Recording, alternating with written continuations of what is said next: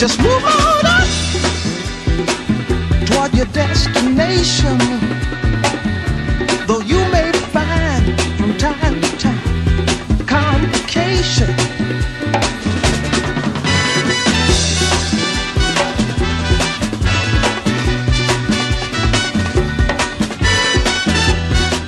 Welcome back, ladies and gentlemen, to the 15th episode of Tales from the East End. We have lots to talk about as usual, with the recent Cork and Bray games, Pats tomorrow, interviews with Ed Saul and Paulie O'Brien. Great little double act, nearly fighting over the mic at times, and we've a special announcement which we'll make at the end of the show. Well, that sounds exciting. I wonder what that could be. So, as usual, I am Gary Parsons, and alongside me is the prof, Carol Reilly. So we're going to start with the 4-1 defeat in Cork on Friday. We had Pico coming back in, and we saw Kevin Horgan make his league debut because Tomer's wife had a baby the day before. So congratulations to Tomer and his wife. I hear you super stoked about parenthood. Super stoked, bro. He made an appearance at Turner's Cross. That's dedication. He was on the team sheet, didn't see him in the first half, and then he turned up. Yeah, he only arrived at about 7 o'clock apparently. Didn't have much sleep, so obviously that wasn't ideal preparation if he was going to play. So Horgan came in. And someone made the point on Facebook that Horgan seems a little shy in person, but on the pitch he's quite vocal. Yeah, he's not. He's a madman. Yeah. So that's the two crazy keepers. Here's a stat for you. Do you remember Ray Ed Peter say? I certainly do. One league appearance, am I right? Yeah, he was the same age as Horgan, 20 years old, when he played his only league game in a 3-0 defeat away to eventual champion Sligo in May 2012. Now that is interesting. Oh wow, what do we take from that? Cork had to change into an all-white strip as well. What was that about? Apparently their green was too dark and it clashed with the green of our away kit. Yeah, so that would have been the ref's decision to make the home team change, which they mightn't have been too happy about, but what can you do? Yeah, something like, there's actually jersey stats on Twitter, would you believe? And someone said that was the first time they wore all-white in a home league game since 1999. Ah, good stuff. We have the Trevor Clark goal. Trevor Wonderboy Clark scored an absolute beaut again, and we've been treated to some gorgeous goals this season. Absolutely stunning season for goals, a feast for the eyes. What do you think, Riley? Ah, that was just an incredible goal. It was Paddy McCart-esque, just a diagonal run to the left side. Started from about 40 yards out, buries it in the top of the net, and it was just pandemonium in our section. When it was crazy, wasn't it? And that's 2 goals off the underside of the bar this year. Yeah, him and McAllister. So like I said, we're being treated to a feast. I actually love Trevor Clark, just want to say that I love him. I thought you might do the Romario baby celebration though. Nah, do you know what, if you score a cracker like that in Turner's Cross, you're just going to go nuts. The celebration goes out the window. Absolute cracker of a goal. And we got the stat, remember, 15 games in a row we scored. Best run in 33 years. Yeah, there we saw, we're breaking records. Okay, it doesn't mean a whole lot in the end because of the result, but it's still there. Yeah, no, but that's one of my favourite goals I've seen live. Oh, without a doubt. One of my favourites. Yeah, I mean, going up there against the odds and to pull that one out of the bag the way he did with that run, and it's a great goal to have seen live. So always remember that. And what about Trevor Clark to get capped before Sean Maguire? Show me the odds for this because I want a piece of it. Yeah, I'll take that one up. Paddy Power, let's get involved. There was a thread on the forum. Who has been the most promising player you've seen at Rovers aside from Trevor Clark? Probably Enda Stevens in our time, and he's definitely going to play for Ireland eventually. So we had Sean Gannon in there as well. Yeah, you and I really predicted good things for Sean Gannon. For some reason, Brian Laws didn't rate him and just left him out of that league of final squad. Craig Gilbert. That's who got a game ahead of Sean Gannon. Not that we thought he was going to play for Ireland or anything, but we both thought he would be a top fullback in the league. A lot of players have left and gone on to do well when they left Rovers, but we seem to have our house in order at the moment. Yeah, Trevor could be our best chance of Player of the Month winner in a long time. Yeah, I think so. Who's the last one? Last one was Twiggy in October 2012, his last month. 2012, oh jeez, that's a long time ago. October 2012. And what else have we got? The red card. Never a red card. all ball, all man, and the way a tackle should be.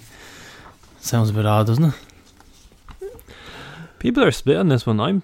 I've watched it about 20 times and I'm still on the fence. I think he won the ball, but he followed through at speed.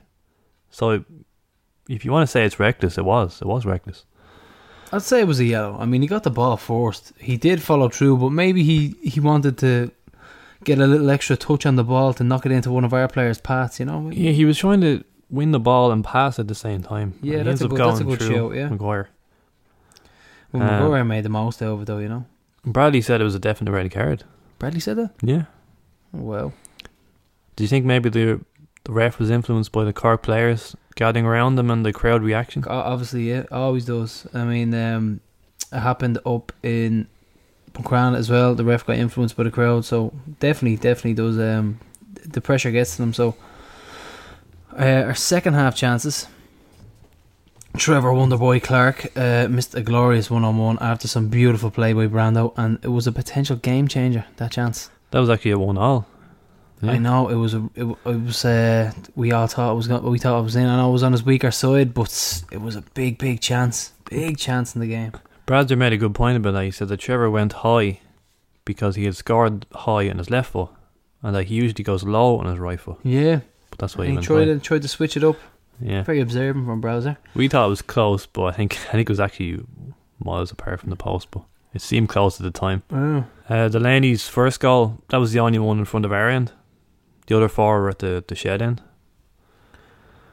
And it was a really good game, though, otherwise. I mean, it was end-to-end stuff. Yeah, no, it was. It was a good game. And we did put it to them, and that's why the crowd are sticking with the team and we're not getting on their back, because they're showing heart. Their heart is on their sleeve and they're really playing well, even though we're losing. So that's what's keeping the fans here. Well, the fans recognise that the 4-1 didn't reflect the game. It wasn't a 4-1 game. That's no, definitely not.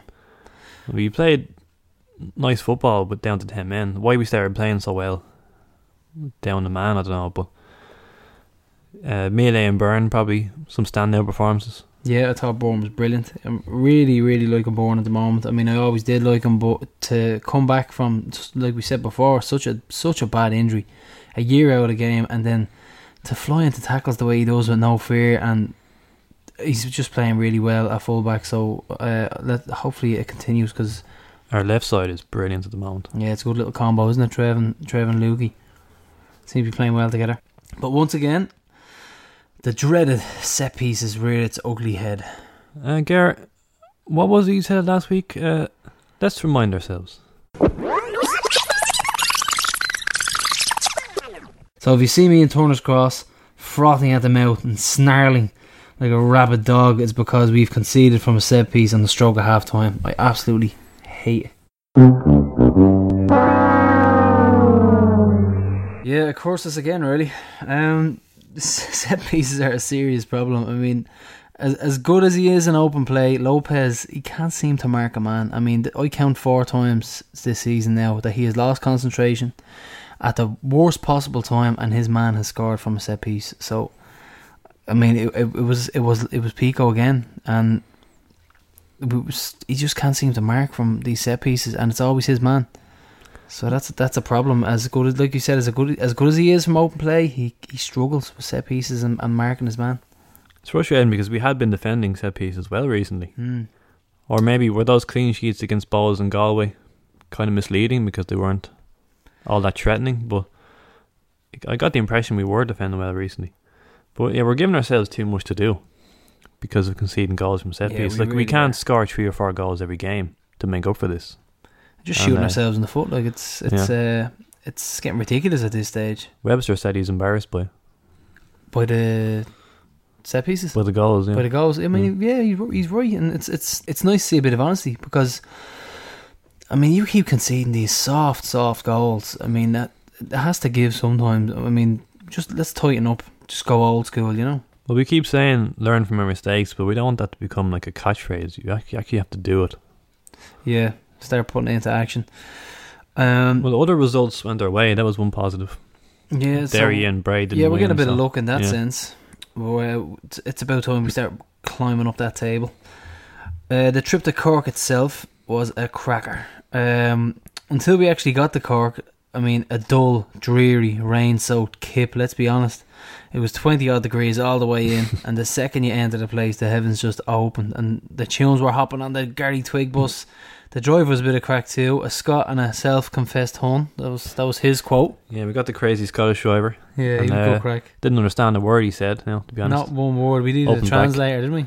He started singing to himself at one point. Yeah, he was good crack. Hopefully we get him again. The lads were great hosts as usual on the Gary Twig Supporters Club bus. So, once again, shout out to the lads. Yeah, 4 buses went up, so we had a few hundred fans in Turner's Cross. Yeah, our fans were amazing, let's be honest. Non-stop for 90 minutes, massive amount of us, general madness and debauchery. I mean, Dave Barry had his own little chip stand, serving up with extra sweat. I don't know how anyone ate over there. I think you had a nice bag of sweaty chips, didn't you, Carol? No, I had a burger. We actually missed the red card because of that, because we were spent forever in that queue. I'm actually still there now, waiting for me quarter pounder. I mean, like we said, like this is what being a Rovers fan's all about. I mean, we're losing 4-1. You're realising your team won't give up because they're wearing their hearts in their sleeves. They have heart, this team. So, I mean, we matched their enthusiasm for 90 minutes. I mean, remember, at the end of the day, we're Rovers and we haven't gone away. So we'll be back. You were quite jolly on this trip, Gar. Yeah, do you know what? I was going to say you can take the lead on this show because I don't remember much, but it came back to me. That's a polite way of saying you were really loud. Maloney actually came up to us and said that... you probably won't be fit for this show, so he offered to fill in. He recognised how inebriated you were.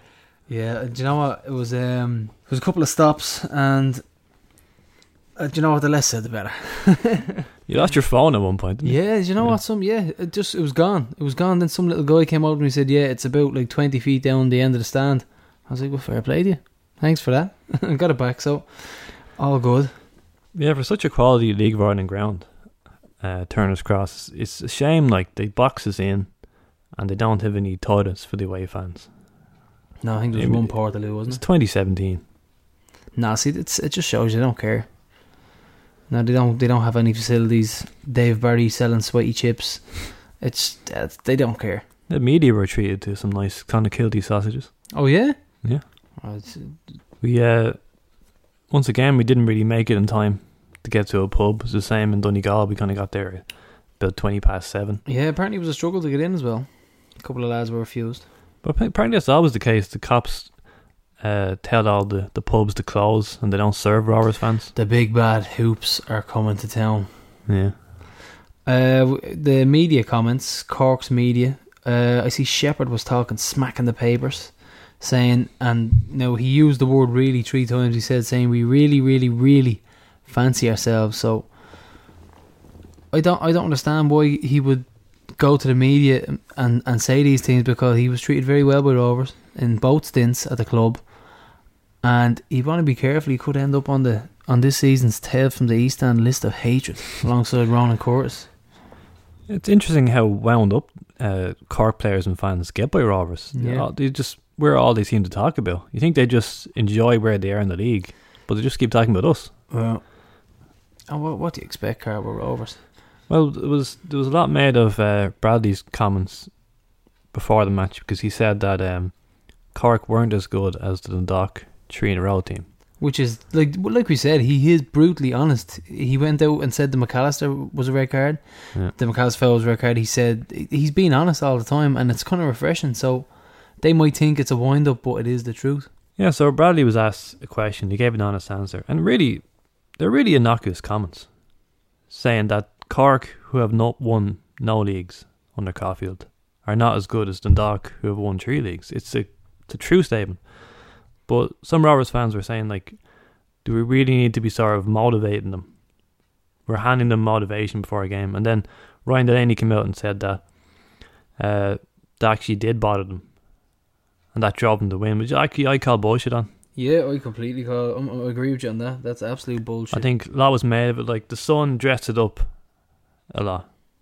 The headline was, Dundalk aren't a patch on Cork. But that's not what Bradley said, really.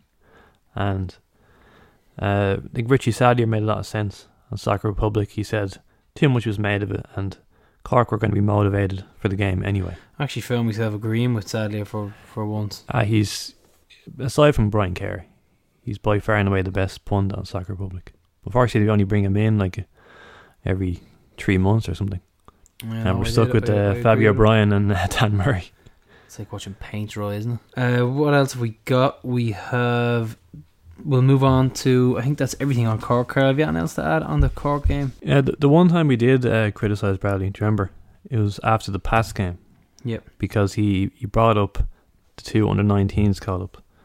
And in fairness to him on that one, he didn't raise the issue himself. And the only person he talked to about it was Dave Donnelly from Extra Time, because Dave asked him the question. Okay. So I just thought that was worth mentioning. So like, once again, he was being asked, honest. He was asked the question and he didn't bring it up. But I do see where Rovers fans are coming from. Maybe it is being a bit naive that we're handing them these, you know, sort of things to throw back at us. But yeah, true. But I like his honesty. We're going to move on now from the Cork defeat to the Bray game. 2-0 win at Tallaght on Tuesday night.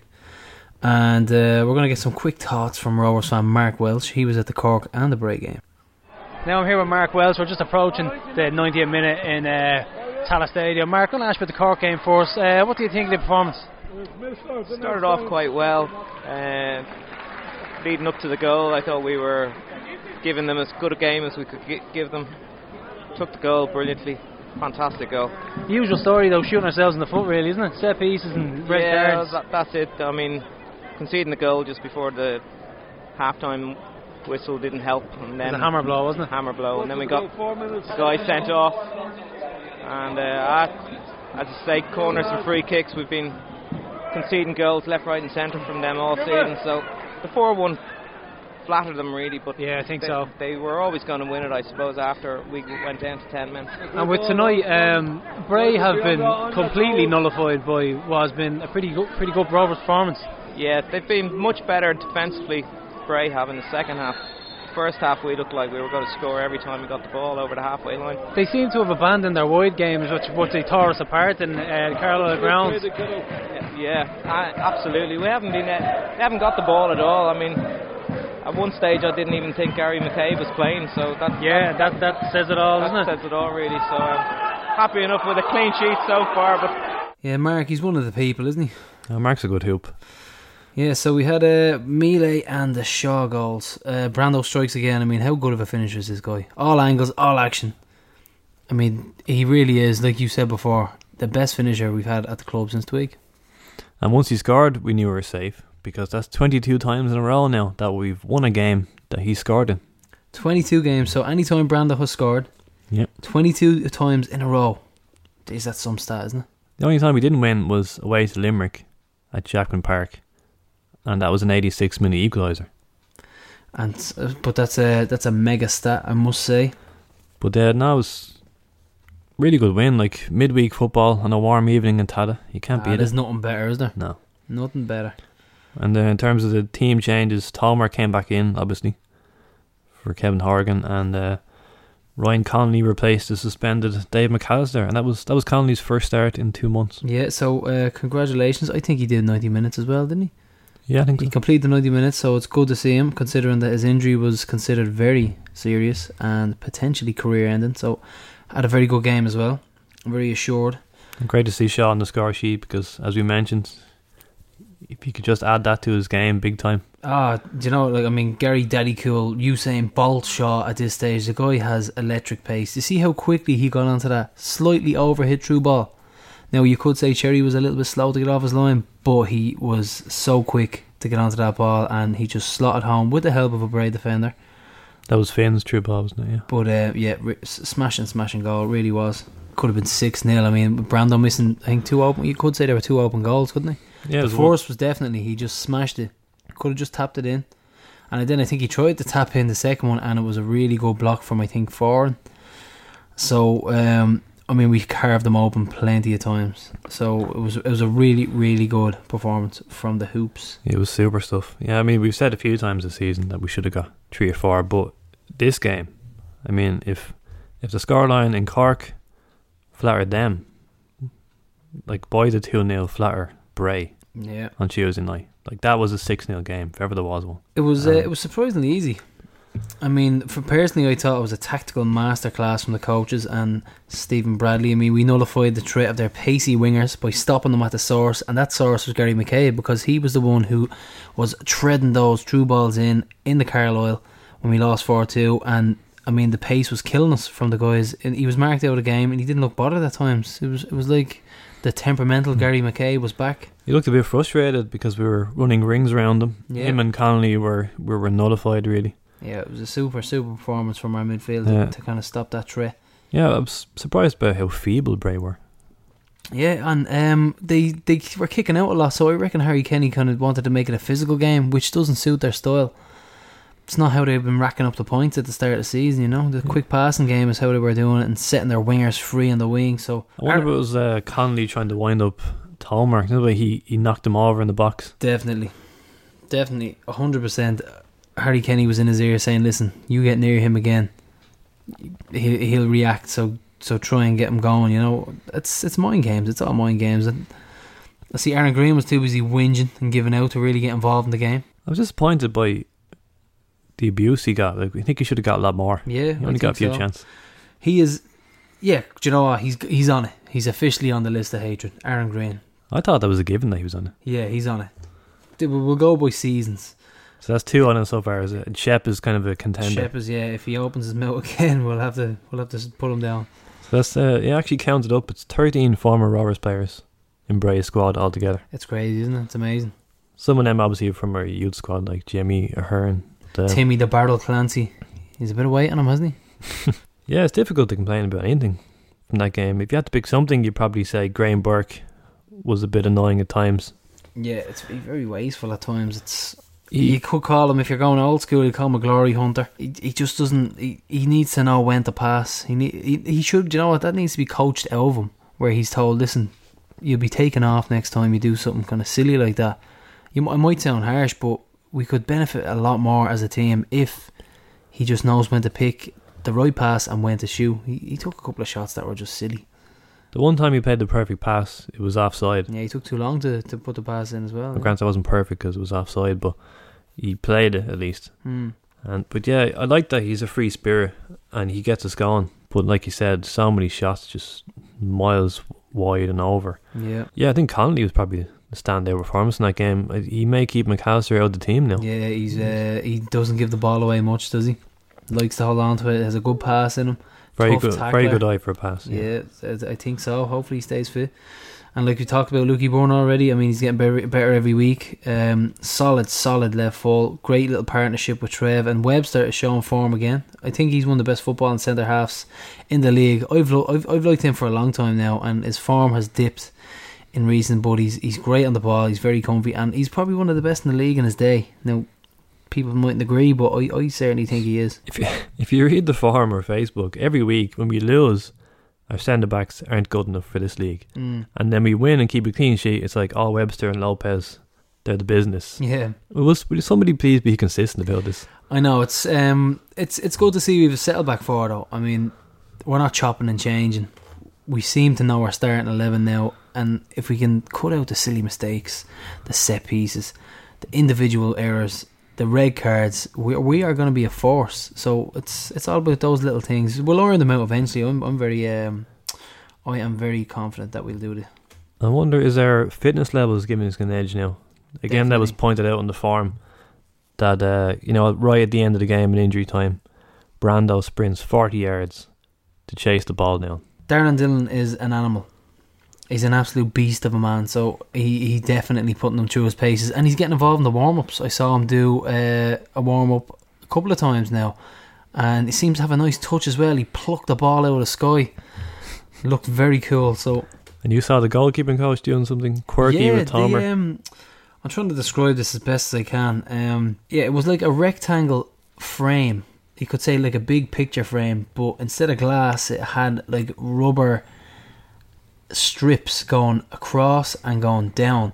So when Tomer would throw the ball at him, he would thrust this frame with rubber strips on it at the ball, and it would send the ball back at a speed, and then Tomer would get down and save it. Now he could just kick it back to him in fairness, but it was something different, you know. It was something I never saw before, so it was cool. I interviewed Tomer afterwards and I asked him about Jose, just to confirm that he's real, because some people are not sure. Yeah. And he likes what he's doing with Jose, yeah. Obviously, he's not going to slag him around, but you can see he genuinely likes the guy and he likes the work they do together. Another thing I noticed as well is that we communicated very well in the game tonight. I noticed a lot of shouting, a lot of talking. Connolly did a lot of talking, actually. He seems like a quiet enough guy, but he did a lot of talking on the pitch, a lot of players communicating with each other, and that's essential for me. Communication is the key, and it was very, very positive. So that's another good thing. We are only 2 points behind Bray now. We beat if we beat Pats tomorrow, we are rocking, and our second is there for the taking. So I'm very confident of beating Pats. Are you? I mean, you'd have to be after seeing that and past their bottom, albeit they were bottom when they beat us in Richmond. But everyone knows the red card. Yeah, I think was the big factor there. But were due a nice win in Tallaght against Pats. Were due a nice win under Bradley.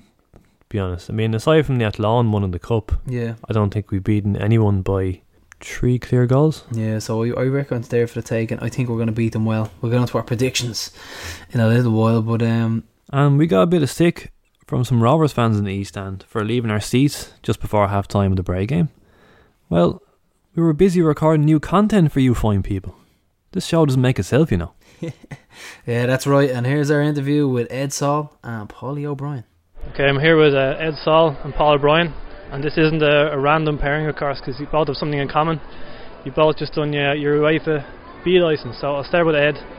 How was the process and what inspired you to do it? I suppose when I broke my leg playing football a few years ago, 2012, I was only 29, kind of ended my career. So I was always going to get into the coaching end of things then. So it was just about walking my way up the ladder, getting a bit of experience and finally going forward for the B licence. I'm not going to lie, it wasn't easy. Anyone that says it's easy is a liar, in my opinion. There's an awful lot of work to it. And if you throw in your own club commitments, your family, your job, Rovers, and all other bits and pieces, and trying to fit the time in to do it, that's where I found it most difficult.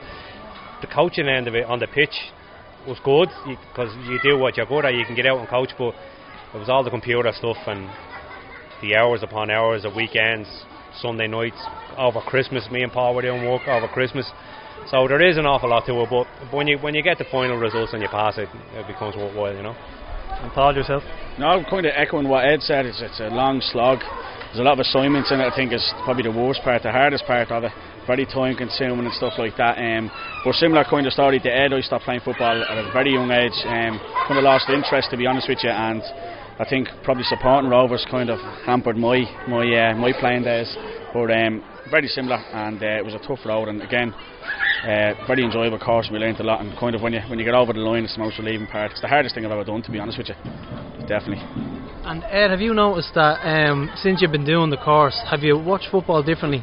Do you have a different opinion on football now that you'll be more knowledgeable? I think what's mad is that the FAI trying to drill into you what way they want you to coach, which comes from the top with the Dutch guy. I can't think of his name. It comes from him. He put in place, and they want you to play out from the back, and they want you to play a certain way, but when you go and watch the international team, the first team, it's exactly totally opposite. Mm. It's just get the ball up the park as quick as you can, Martin O'Neill stuff.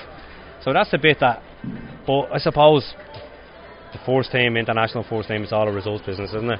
And getting to the Euros and stuff like that, nobody questions what way you play. Yeah, but I haven't looked at it differently. No, you pick up a lot of pointers, coaching tips from the tutors.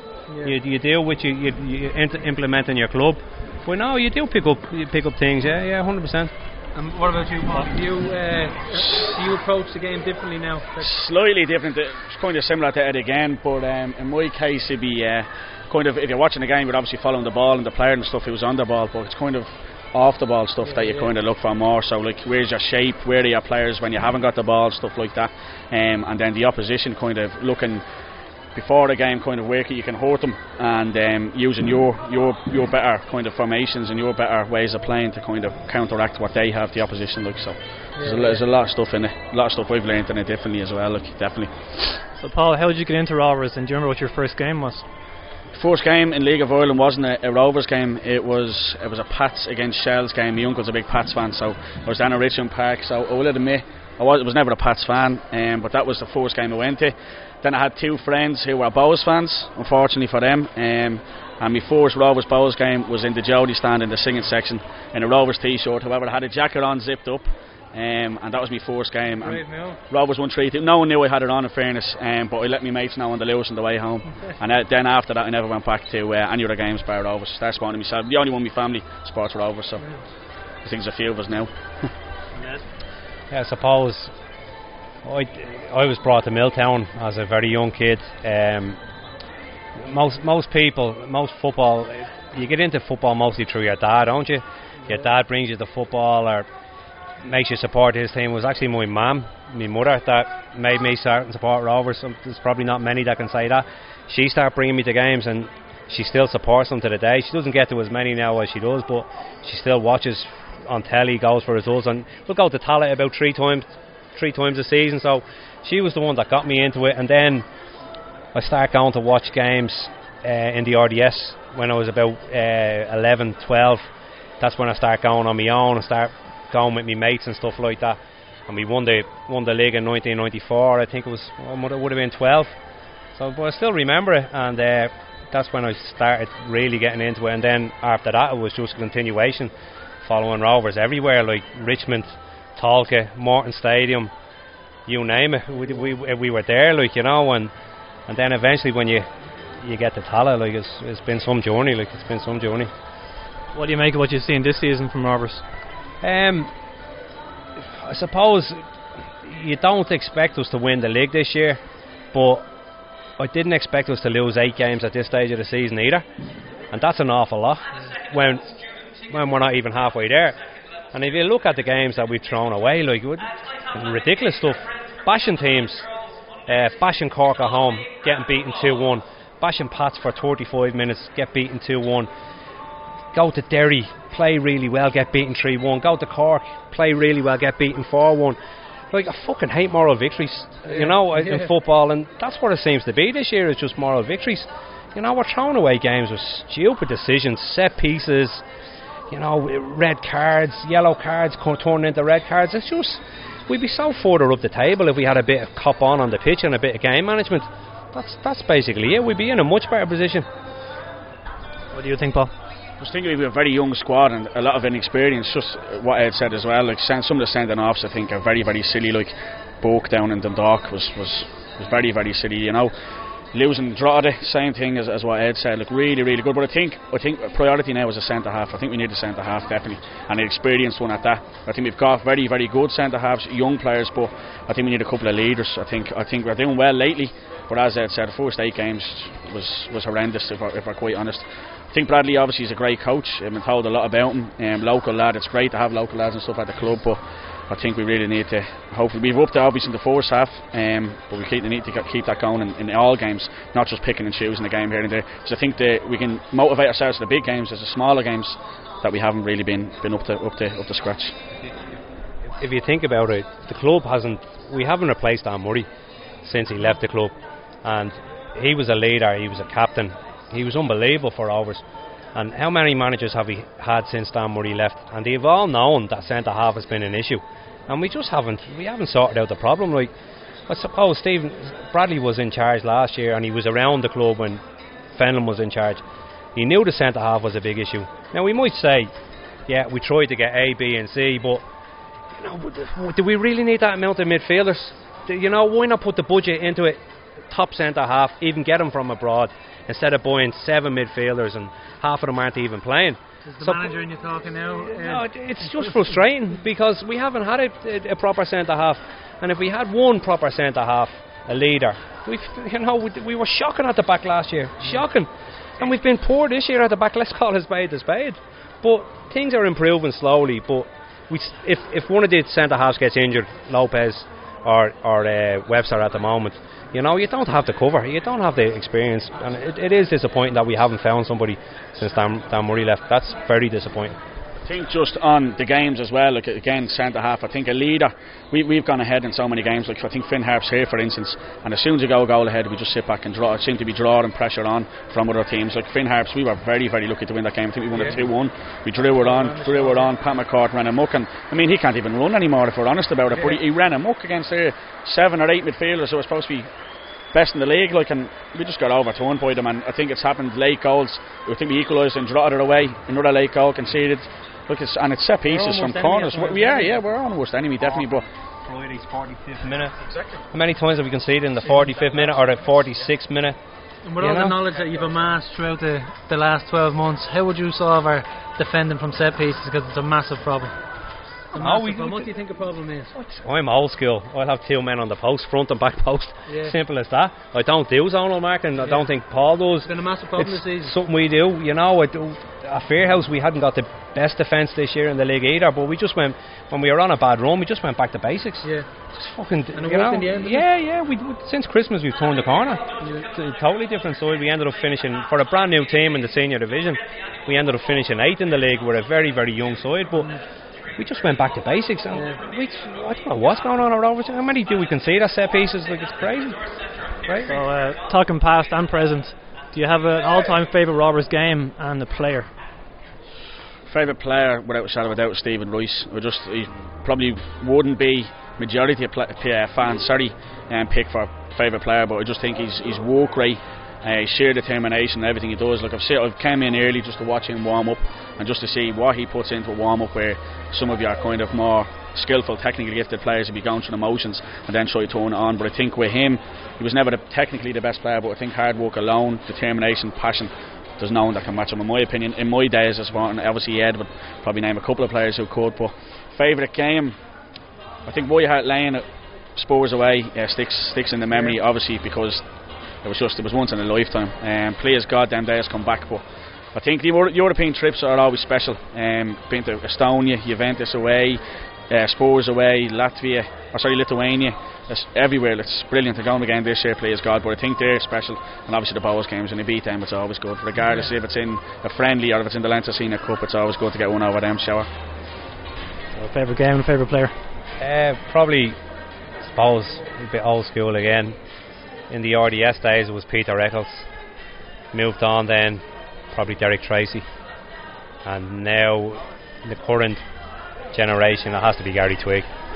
Absolutely, you know, when you move to Tallaght and you see what that man done, everybody still sings about him to the day. So, favourite game, now that's a tough one, isn't it?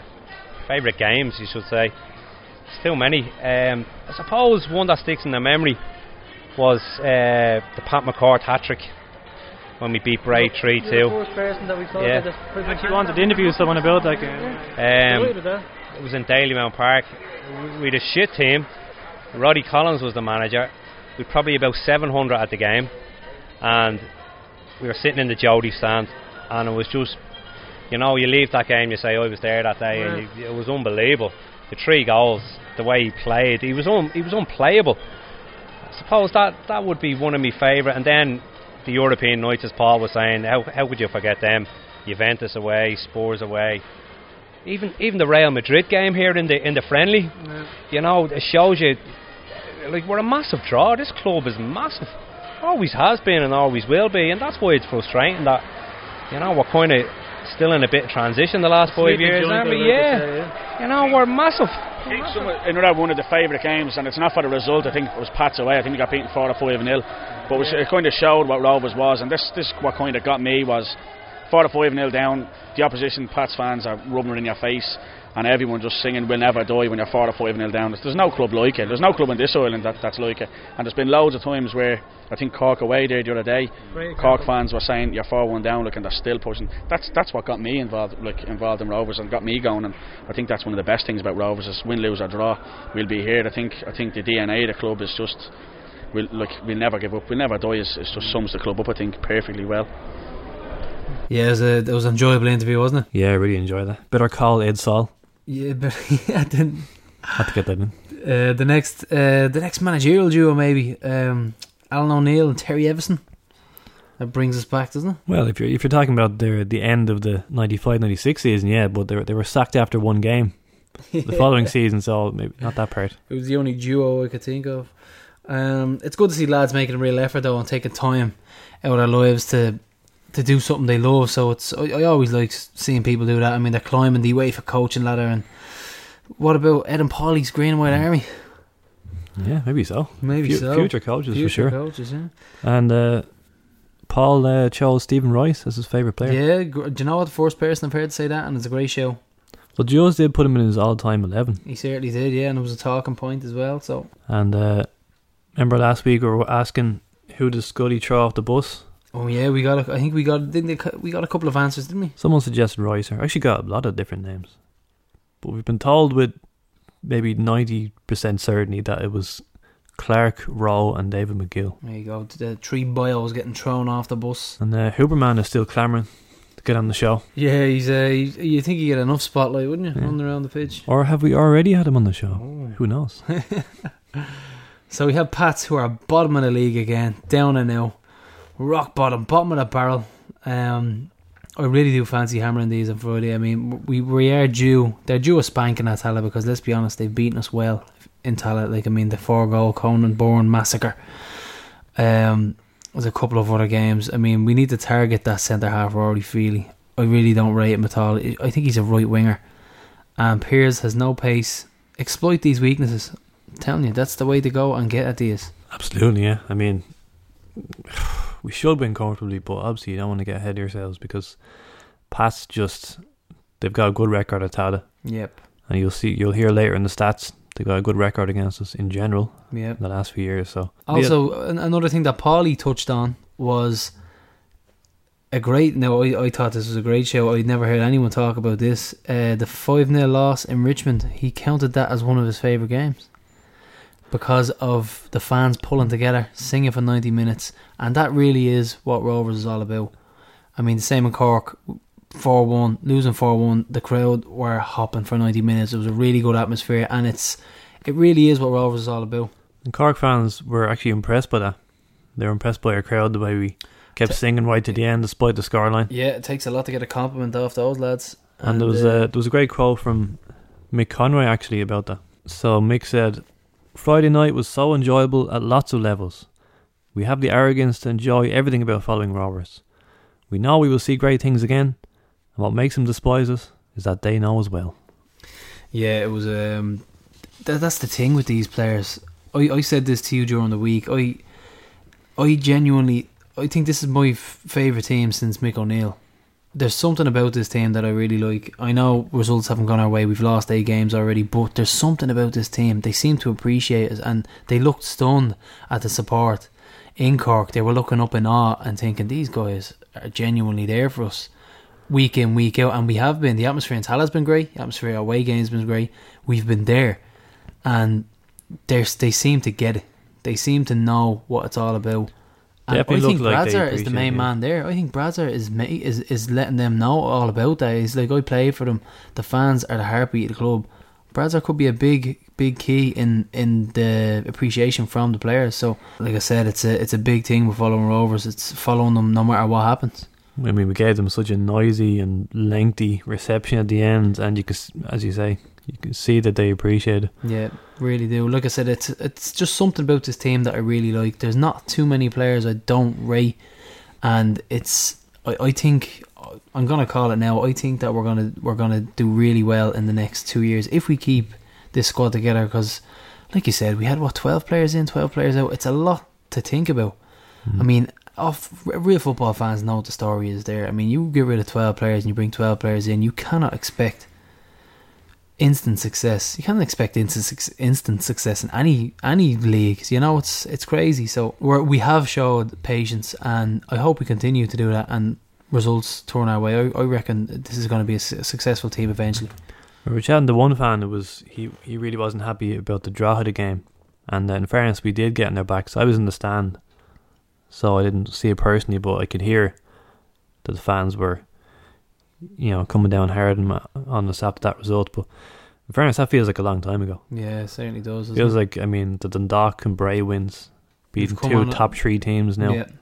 We've come on a way since then, I reckon. We've improved. So win over Pats will cement our progress, I think. Yeah, it'd be a super win if we got the 3 points. But like I said, we're really confident. And we'll move on to some other league matters. With that crowd from Phibsborough, their form is all over the place, let's be honest. They beat Bray in the Carlisle and then they lost at home to Limerick. It's all over the shop, and their away form is actually quite decent, isn't it? I still think they're going to go down. I think Corkin still has by far the highest percentage of any club's goal scorers so far this season. Points kicked in a GA game, another two I think, wasn't it, in Bray? Yeah, he does score goals for them, let's be honest, but I just don't rate him at all. I think he's brutal, to be honest. And let's hope that doesn't come back to bite me towards the end of the season when we play them in Tallaght. Dalymount Park is now delayed once again. We had an insider telling us all the info. It'll be 2021 now, according to John Delaney, not 2020. So again, that probably wasn't the last derby. Well, he says he wants it to coincide with the FAI's 100th year anniversary. It was a bit of a cop out, wasn't it? Yeah, I mean, he might find something nice about 2022 then if it gets delayed that long, you know. He might ask you for a couple of stats or to dig in for him. Welsh officials at Dalymount Park on Friday. Yeah, that's a common occurrence now, isn't it? Yeah, every season it seems to happen once or twice. Apparently they were good as well. And Northern Ireland officials for the Shelburne Longford game at Talca Park.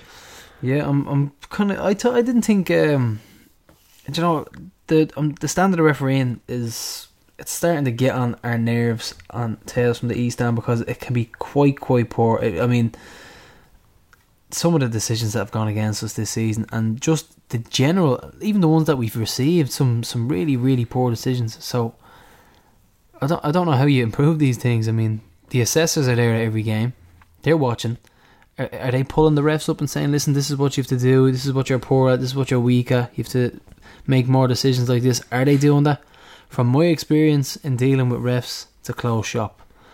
And I did the course years ago, and I actually approached a referee before about the Derek Foran and Bisto foul. If you remember when we lost 4-0, oh, yeah. I approached him about that, and he was very diplomatic, because I felt that it was the wrong decision on the day. And I said to him, listen, I mean, let's be honest with me. He says, no, well, the ref made the right decision at the right moment. It was Budimir. Yeah, that's what he said about Budimir. He said, the ref made the right decision at that time. And I was like, yeah, that's, just be honest with me here. I mean, come on, it was the wrong decision. Wouldn't condemn him, and wouldn't say a word about the decision. So that's what you're dealing with.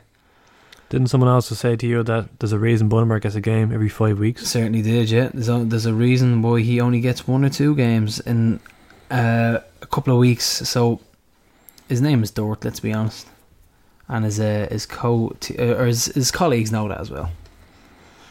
So what else have we got? We have Athlone in the news again. Came out swinging in their programme notes. Yeah, scurrilous and slanderous accusations, they said. Yeah, it's a club of turmoil, isn't it? And Roddy is in the centre of it. They're going to get special treatment in my LOI cartoon, which will be released in 2 weeks' time, so brace yourselves. Shameless plug right there. Love it, Carl. Yeah. That's what we're all about. Sponsored by Peachtree East, by the way. Jeez, I almost forgot. I know, yeah. And the FAI announced that New Balance is Ireland's new kit supplier, so joining the likes of Rovers, Liverpool, Celtic, and... I'm going to be honest, I don't care who sponsors the Ireland gear, but I love the Rovers gear at the moment. I think the New Balance stuff is class. Some great Rovers gear this year. Liverpool actually brought out a pair of runners with the crest, and that could be a seller. Green and white, made in Tallaght, New Balance. It's over to you, Brendan Murray. Yeah, I agree with you. It looks great. Yeah, it'd sell out, I'm telling you. What else we got? They announced another friendly for the Aviva. Liverpool versus Athletic Bilbao. 85 quid for utter slop and drivel. If you're going to Barstool, just do it properly. Just be a real Barstooler and go to a competitive game in a month or two. I mean, it's just absolute garbage, isn't it? I mean, I'm not fond of friendlies for Rovers. I'll go and pay the money and support the team, and that's what it's all about, it's a money spinner, but it's a friendly. And if these guys think that this is, they're going to support their team, they're just crazy. The only benefit I can see is people who physically or maybe financially can't afford to travel to England. It is a great opportunity. Very true. But for the tens and thousands of other people who are in the boat that you're talking about, it is a friendly. And they look down their noses at the likes of us who'd be going week in, week out to follow our team in Ireland, you know. It'd be interesting if Dundalk get a true round in Europe and get a big name, because then they would need the Aviva Stadium, and that would really show up the FEI then. They might have to move it then to a Tuesday. Maybe it'll work out, but... Oh, well, they certainly won't be moving their prestigious friendly anyway. No. Because it's the problem child will be getting moved to the ball corner that week. I have a pop quiz for you, Gar. Okay. Guess which senior club has played more games at the Aviva Stadium than anyone else? Oh, Man United. Celtic with 4. Celtic with 4. If they get another Liverpool, Celtic will have our old friend with the... With the half and half jersey, the half and half hat, the half and half scarf. That man is an absolute legend. If I ever find him, he's being interviewed in the show. Oh man, it'd be gold, wouldn't it? It'd be comedy gold. Your dad knows him apparently. Yeah, so he says. That brings us to a great line from Declan. Carl's Royal Hoop on the forum. He was talking about his Milltown memories on Facebook. Once again, Milltown has popped up, and I love the stories of Milltown. They're fantastic. So. Life is about finding the magic, not about being just another fucking consumer clone.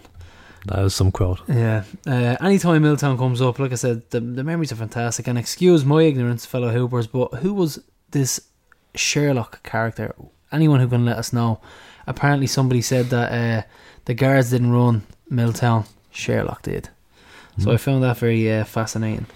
Anyone can let us know. We post it underneath the link for this week's show. Our under-19s match against Cork was called off, which I was quite disappointed with. I would have headed down. I was looking forward to a top-of-the-table clash, I think. Both of them are gunning for top spot. The pitch was unplayable following heavy rain. And I fancy heading to the rescheduled game, so we will keep you posted on that. Should be a good one. You might see Sammy Bones and doing it. Aaron Dobbs, some real talent on display there who can still play in the 19s. Our 17s, a late James Clark equaliser down in Kerry means they're still unbeaten and 4 points clear at the top of the tables. I love a good late goal, especially in your favour. That Kerry game was Conor Grant's last game before he moved to Sheffield Wednesday. He had joined Rovers from Malahide in January and the move to England was pre-arranged. Yeah, Dave Henderson got in a huff about that, our former assistant manager.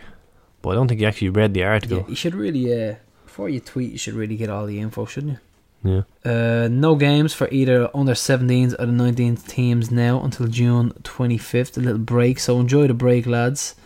But not too much. Robo has eyes everywhere. What else have we got for the youth section and our Roadstone development? We have a big well done to the under-12s in their first international tournament, facing top French academies. An impressive third place finish for them. Good to see us progressing and developing again with our young hoops. And there was a video of them posted online playing head tennis, the under-12s. Remember me and you playing that in the Spalwell? Oh yeah, in the at the tennis courts. That brought me back. Oh yeah, it's old school there. And congratulations to Craig Hyland, one of 50 recruits to the Dublin Fire Brigade out of 3,000 applicants. Very, very hard thing to do. And he got in. His family's third generation firefighter. Ah, that's pretty cool. Nick, congrats on that. And next up are the best stats in the universe. Okay, here we go with the stats. So Rovers have lost by a 3-goal margin or greater 3 times in the last 12 months, all to Cork. And that was the first time ever that Rovers conceded 4 goals to Cork City in a league game. The Hoops have conceded a goal in the last 3 minutes of league games 7 times this season, so we're conceding late on. And then Rovers have the most red cards and penalties conceded this season, 5 each. Tells a tale, doesn't it? Mm-hmm. And there were 4 Hoops players sent off last year, 3 in the league. So we've surpassed that already. Rovers have 19 points at home and 6 away this season. We could do with a couple of more away wins, a couple of more away points. It's a huge difference, isn't it? Yeah, it's a big one. 10 of Rovers' last 11 league goals were scored in the first half only. only Brandon Mealy against Galway has scored a second half goal in the last 5 weeks. Rovers have won all five midweek games this season, with Brando and Shaw scoring 4 goals each on those Mondays and Tuesdays. So, yeah, robbed that one from Owen Cowser, admittedly. Props where it's due. Yeah. Pats have won 1 of their last 9 league games and 1 of their last 12 away league games, so their form is stinking at the moment. All the St. Pat's wins so far have been in Dublin, at home to Rovers and Drogheda, and away to Bowes. So they have come from behind, this is Pats, to win a league game only once since the start of 2016, and that was against 10-man Rovers, and it was the first time in the Tallaght era that Rovers took the lead against Pats in a league game and lost. And Rovers have won 1 of their 9 competitive meetings with Pats, so that's not a great record, is it? One of the last 9, yeah. Yeah, so we need to improve on that, which I really think we will on Friday. In the last 5 meetings at Tallaght, Rovers have only scored 1 goal, drawn once and losing twice in the league and losing 2 League Cup ties, so we need to improve our Tallaght record against Pats pronto. Ian Birmingham is their only ever-present player. Simon Madden and Dave Webster have started every league game for Rovers, and Ronan Finn has appeared in all 17 as well at some stage. Liam Buckley is the longest-serving manager in the League of Ireland. He was appointed Pats manager for the second time in December 2011, which could come to an end on Friday night. We could be that axe blow to his Pat's managerial career. You've said this a couple of times now, you're dying to get him sacked. Barry Murphy left Rovers just 1 game away from the club's clean sheet record. He kept 119 clean sheets compared to Alan O'Neill's 120, just below the record, and Jody Bourne's 117. So he beat Jody Bourne and he just lost out to Alan O'Neill. He does have the league record though. 97 clean sheets. That's a lot, isn't it? Yeah. It's a lot. It's no matter what you can say about the guy, it is a good record. Barry Murphy and Paddy Craig swapped Tallaght for Inchicore over the winter, but this is the first time since 2011 that Rovers did not sign a St. Pat's player. So we've been cherry-picking their best players for a while now.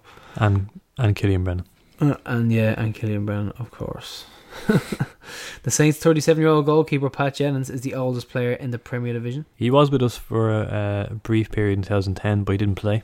Yeah, he didn't play. He was on the bench in the Europa League games, I think. This is Dave McAllister's second top-flight season in Ireland. The other was with St. Pat's in 2010.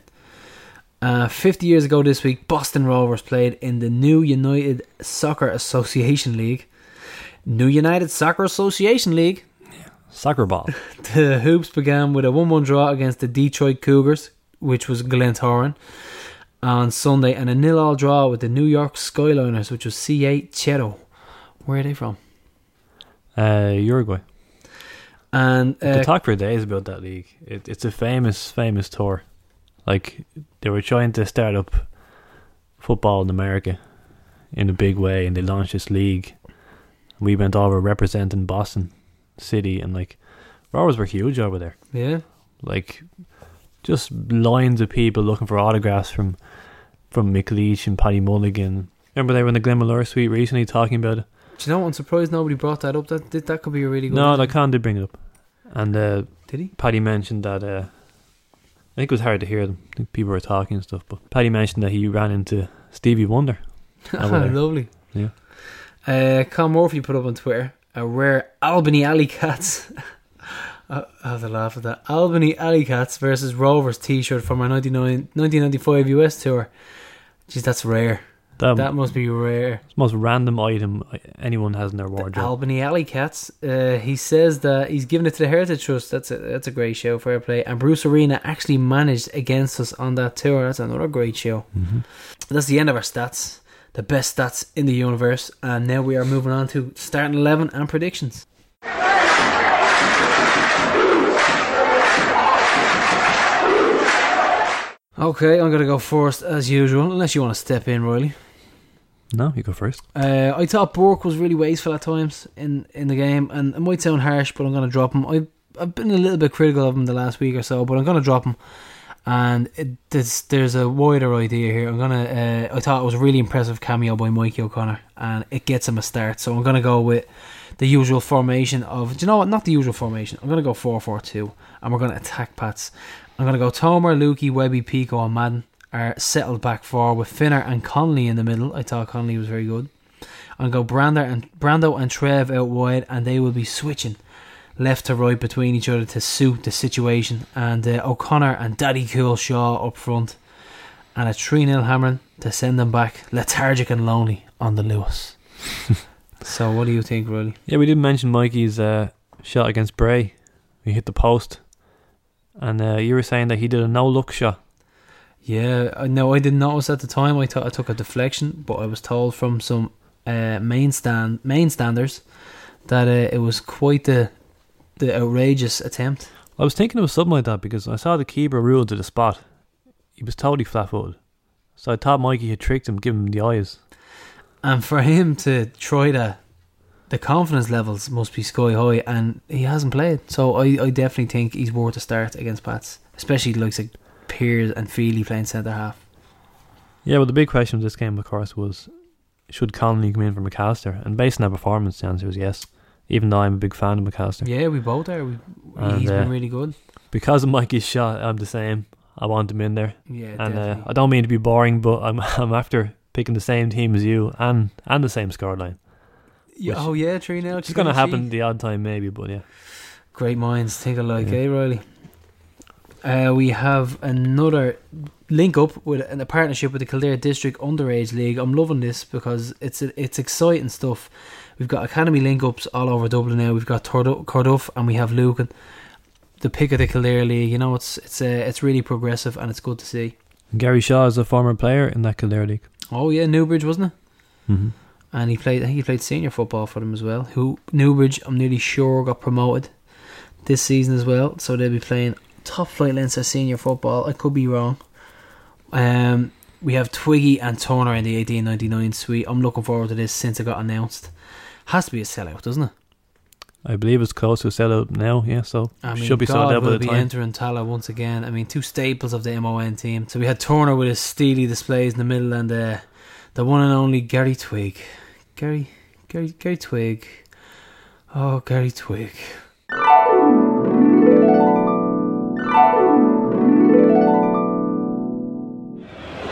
Great ball. Price finding Twigg. All on his own. Still Twigg. He's in! He scored! 2-0! Gary Twigg!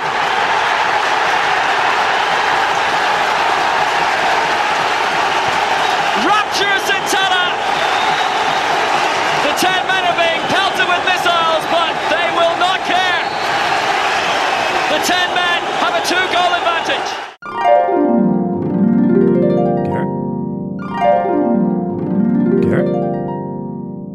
Gare, are you there? Oh, sorry about that, Riley. I zoned out there for a moment. But yeah, we've got a new contributor to the hoop scene, Connor Fitzpatrick. So it's always good to see new hoops get involved. And great job on Tuesday, Connor. Yeah, well done. Always welcome at the club. Anyone who wants to contribute. Our podcast schedule is as follows. We have no show next week, fellow hoops. We apologise, but we will have one on Monday, June 12th.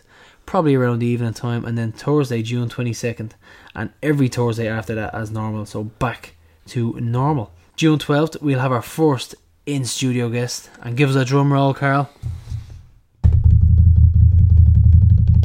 Jason, the biggest club, Maloney.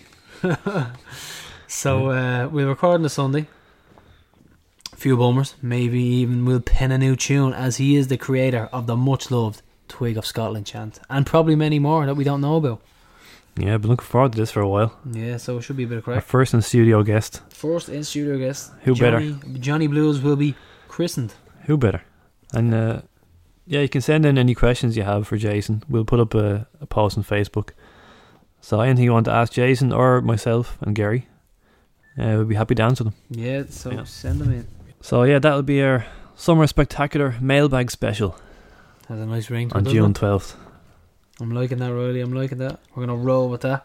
Yeah, we did have Jason on the Bowl show. Remember the second show? Yep. He was talking about the Derby and penning the song. I did actually have a little bit more of him. We chatted in a hotel in town, but the music was blaring. We were the only ones actually there. We're just in the corner.